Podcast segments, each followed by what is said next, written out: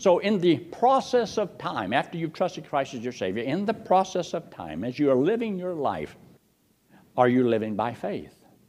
Because see, this is what we have all these Old Testament stories for, because God uses them to testify to us. And even though they are dead, they still are testifying because they're written in Scripture and we can still learn from them. And so in verse 7, he says, By faith, Noah being warned of God of things not seen as yet, moved with fear, prepared an ark to the saving of his house. So here, Noah believed God. We don't even know if he'd ever seen rain before. And he's going to make an ark. And how's he going to get all those animals to come? Well, he just to do the, his job, and God will do what he's supposed to do. So sometimes we're trying to figure out how is God going to do this? And because we can't see how God's going to do something, well, we just don't believe He can do it. And so we don't do what we should because we don't see how God's going to do what He should. God just says, look, you just do what you're supposed to do. Wouldn't it be neat if all of us would just put the Lord first and trusted Him? Then he talks about Abraham down in verse 8, living by faith, living by faith. But isn't it something that the very first person that was killed in the Bible is the very first one that's in the Hall of Faith, the Hall of Faith chapter, talking about what is faith. And the reason Cain wasn't good because he, he did not believe God. And if you don't believe the Lord about a sacrifice for the sins, then there can be no salvation. You have to believe that what Christ did was for you. And so he makes his statement. Also, I want you to take your Bible and turn to the book of 1 John chapter 3. 1 John and chapter 3. Just turn to your right there, not too far, but just a couple pages. Because one refers to the first birth and one refers to the second birth. And just like you have whenever you're born into the world, that's your flesh birth. Okay, well, Cain represents the flesh birth. Abel, he came second. That represents your second birth. One flesh, one spirit. First birth, second birth. See how easy that is? And this is why whenever you go through and you find out that Jacob, Esau, and you also have Saul and David. But it's, it's amazing how it stays pretty good. But anyway, here in 1 John in chapter 3, in verse 1, he makes this statement Behold, what manner of love the Father hath bestowed upon us that we should be called the sons of God. Now, when are you called the sons of God? When you're born into the world? No. Only when you trusted Christ as your Savior. So, when you trusted Christ as your Savior, then you became a child of God. And then he says in verse 2 Beloved, now, now, not down the road, now are we the sons of God. It doth not yet appear what we shall be, but we know that when he shall appear, we shall be like him, for we shall see him as he is. Now, one day, we're going to be like the Lord. Now, some people think that means that we're going to be about the same age. Or what are we going to be? I don't know. I don't try to put too much in it. I really don't care. I'm just going to be glad I'm there. So, however, he works everything else out, and, you know, am I going to have sideburns? Am I going to have a mustache? You know, I don't know. I mean, for years I had a, well, not years. I decided to grow me a nice mustache. I mean, it was a big old black mustache. And I thought I looked pretty good in that black mustache. I was out in Colorado, and some people said, Are you a Mexican? Said, no. You look like you're a Mexican. Oh. So one day I was standing in front of the mirror looking at myself. But I was trimming my mustache.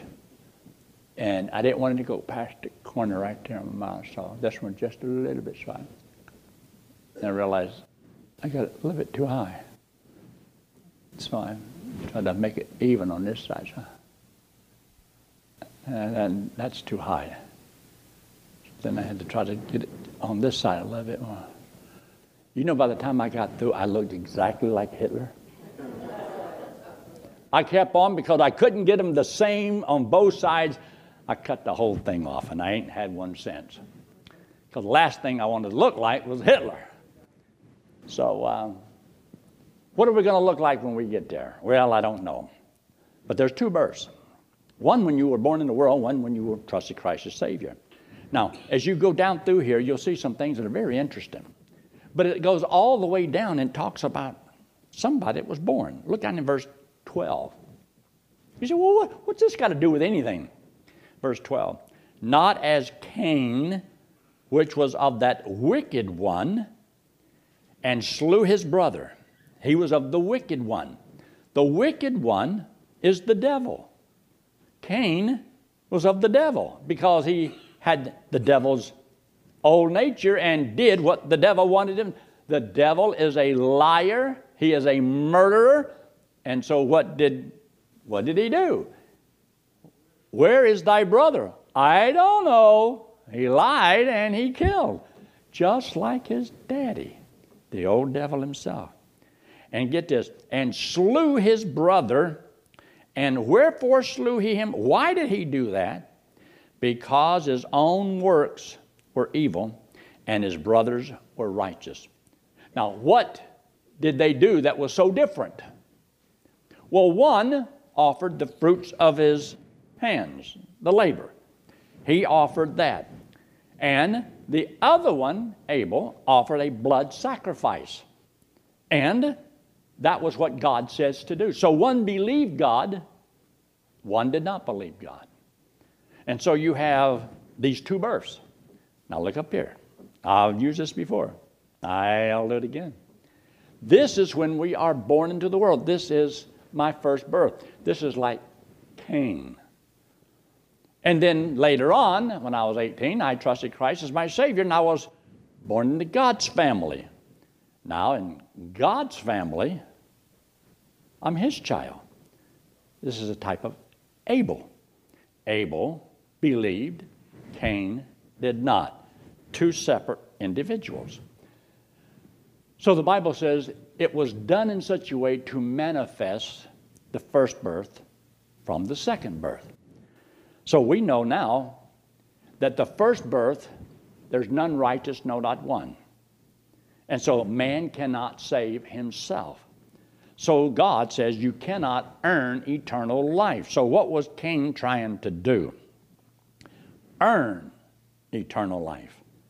God says you cannot earn it. It's not by your works.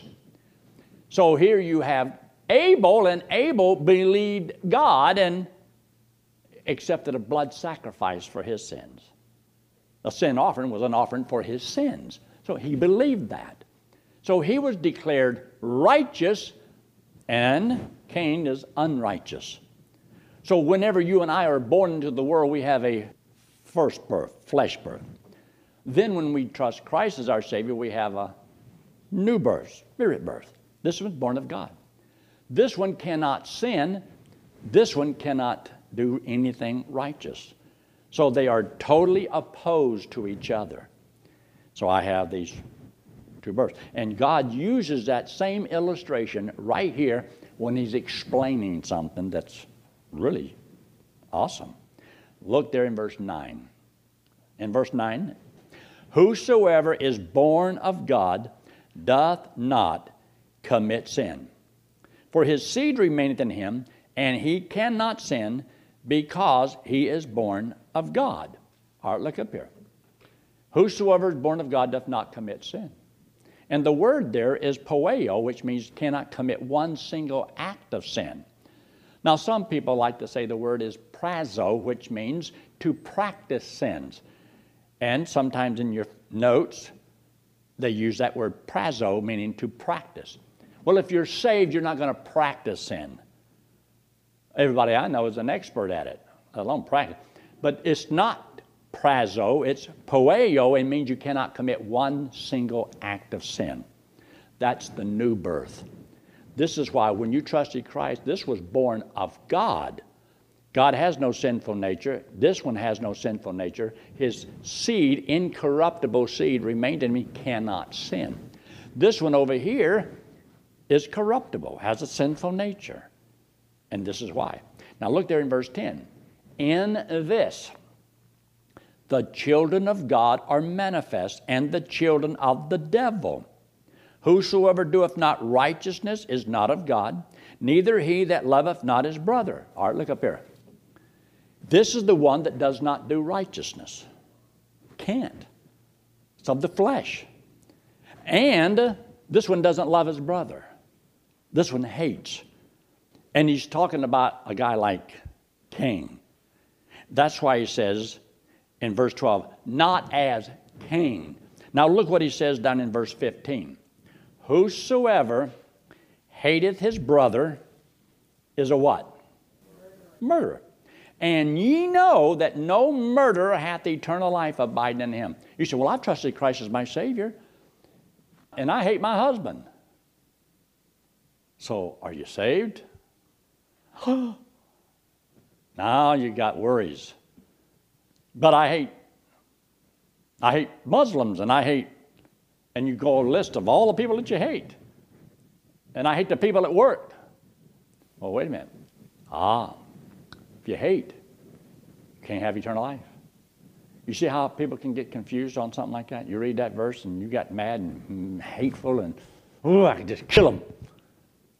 It's, ah, that's a sign you're not saved. But see, it doesn't really say that. That's just when you don't know the answer or what he's talking about, that's how your mind runs and it, imagination works. But now look up here. Which one of these hates?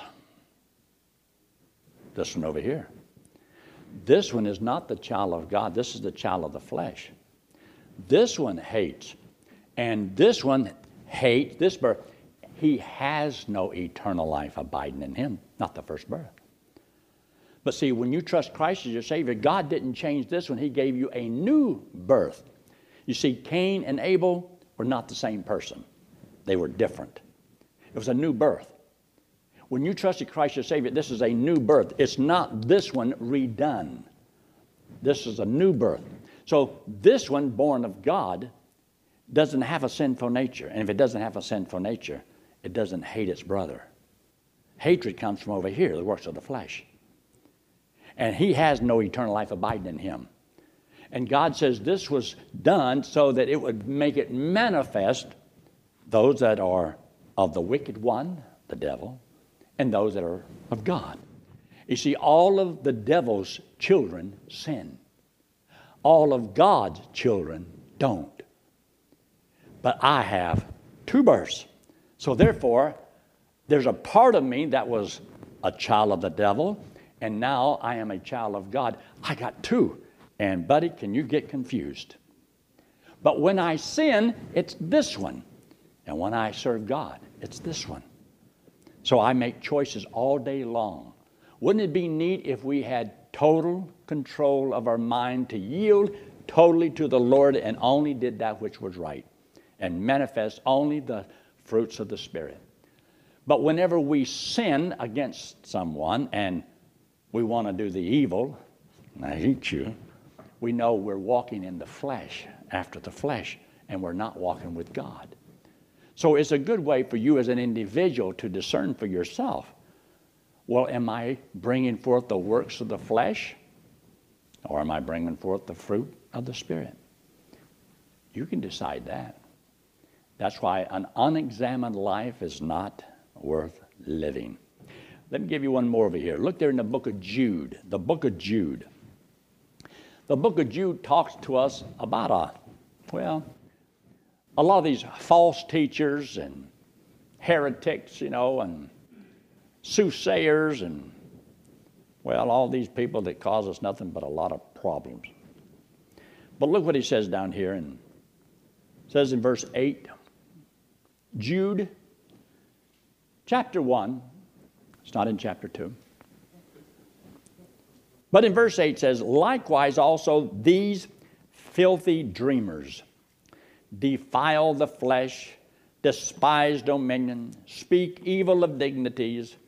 Yet Michael the archangel, when contending with the devil, he disputed about the body of Moses, durst not bring a railing accusation against him, but says, The Lord rebuked thee.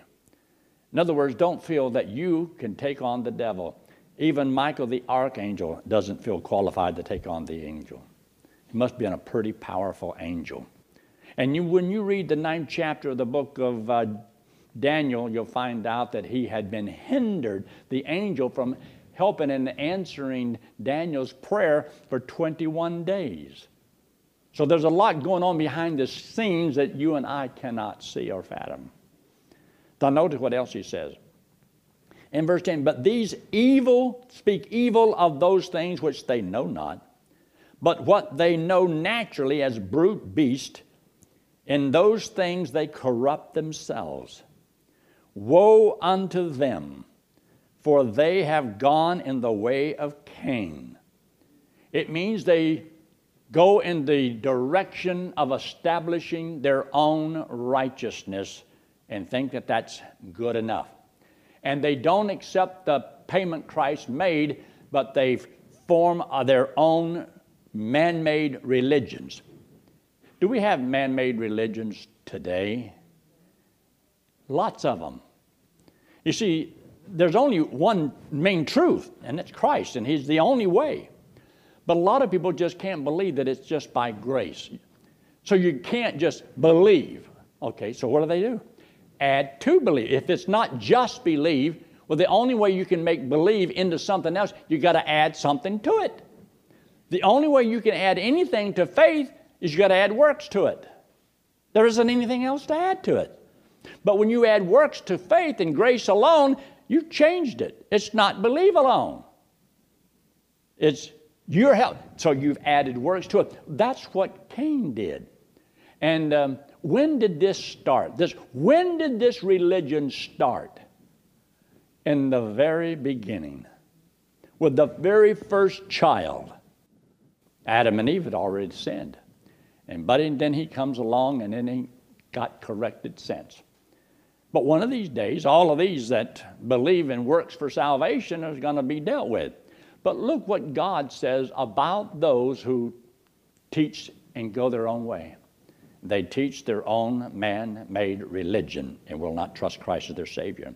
So in verse 11, Woe unto them, for they have gone in the way of Cain and ran greedily after the heir of Balaam for reward. Well, that was because there was a, a man by the name of Balaam, and he got Israel to sin and do wrong so that God would punish them.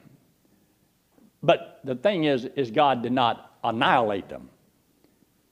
See, God can punish and chastise, but He doesn't annihilate His children of Israel. There are always going to be a people, there has to be a remnant. And just like with you and me, God may chasten some of us, maybe take us home before our time. But all of God's children, all of them, the Bible says Satan hath deceived the whole world. Aren't you glad God doesn't annihilate all of the believers? Wouldn't be nobody to talk to anybody. So God knows what He's doing. But now look what He says about these people who do not accept God's way. They make their own way. So He says in verse 12, These are spots in your feast of charity.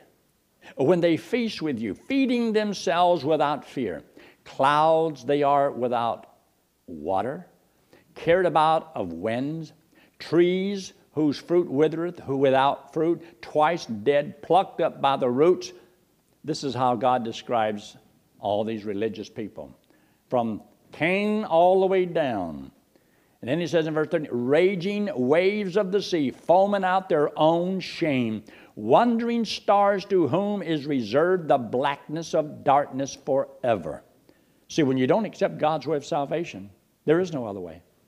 There's no plan B, there's only plan A. And so, whenever they don't trust Christ as Savior, people say, well, well, when I go to hell, I'll, I'll, I'll, see John over there and Susie over there, and we'll just get together and take up an offering and air condition a place. Yeah, that sounds good. That sounds good. But the Bible describes hell as a place of darkness. Darkness like wandering stars forever in a sea of darkness. See what it says there? In whom is reserved the blackness of darkness forever. There's no light there. No light. Dark, dark. You remember when you were a kid, a little bitty kid, and somebody turned out the light on you, how scared you'd get? You ever play, you know, try to beat a boogeyman? Or had somebody beat a boogeyman come after you? Remember as a little child how scared you'd get? Well, just think when there is absolutely no light for all eternity, it's like being in a lake of fire without light, wandering stars for all eternity. Now, those who reject God's way of salvation, this is what they're in for. Do they win? They lose. And then notice what he says here. In verse 14, Enoch, also the seventh from Adam, prophesied of these. So the Bible here in the New Testament is counting the seventh from Adam and telling you how many there was. And even Enoch preached before the flood. And he says in verse 14, prophesied of these, saying, Behold, the Lord cometh with ten thousands of his saints. So, did Enoch back then, before the flood, did they know about Christ coming? Power, great glory with his saints?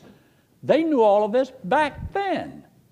But see, if we didn't have these things mentioned in the New Testament, we might never know those things that they knew and preached. And who knows what all kind of a messages that Noah preached. The Bible says he was a preacher of righteousness. So he was a preacher. And I believe they knew an awful lot that we don't give them credit for. The Bible even says that God preached before the gospel unto Abraham, saying, These shall all nations of the earth be blessed. I believe Abraham understood what he was talking about. And he talked about the seed, the incorruptible seed that would come from him, which is Christ, Galatians in chapter 3. So all these things are in there.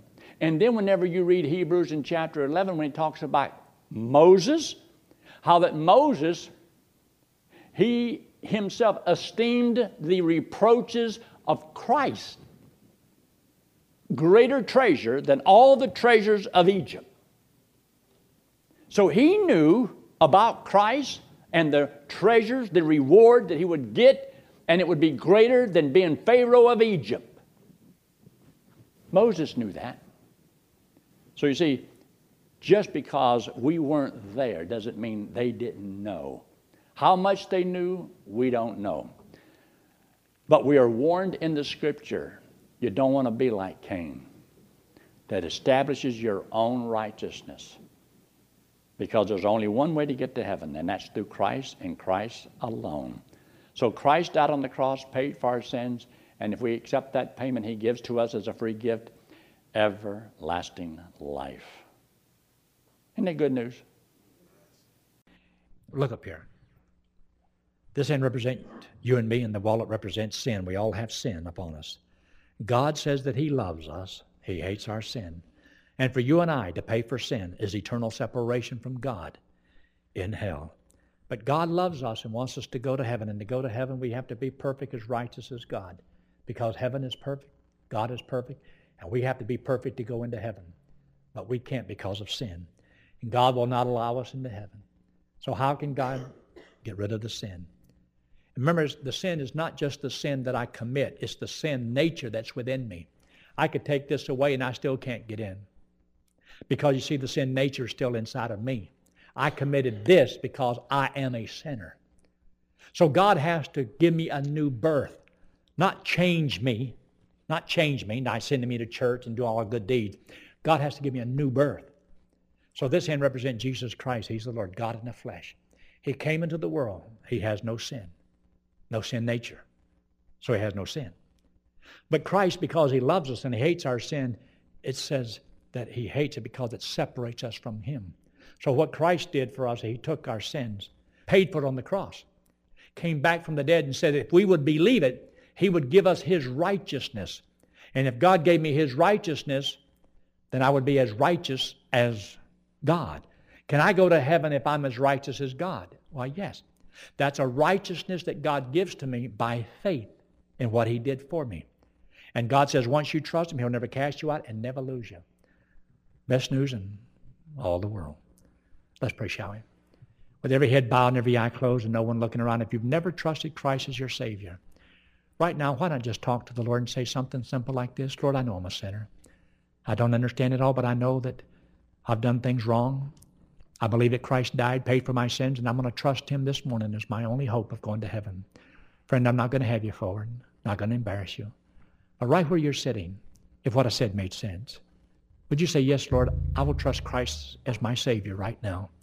And friend, by doing that, God will give you eternal life as a free gift. And He'll never cast you out, never lose you. And you can know that you're going to heaven when you die. Would you believe it? Would you trust Him?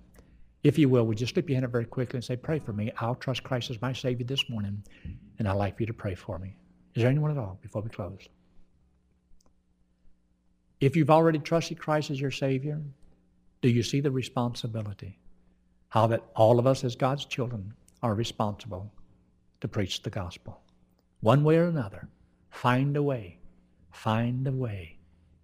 Because one day we'll all stand before the Lord and give an account of ourselves. I won't be judging you. You won't be judging me. We all have our own Heavenly Father, and we'll stand before Him. And you don't want to be ashamed before Him at His coming. Our Father, we ask your blessings upon each one here. Ask, Father, your protection because we're living in a sinful world. And the devil would like us to do everything in the world but talk to people about their soul. And help us to have the confidence and the boldness that we need and use us for your honor and glory. In Christ's name we pray. Amen.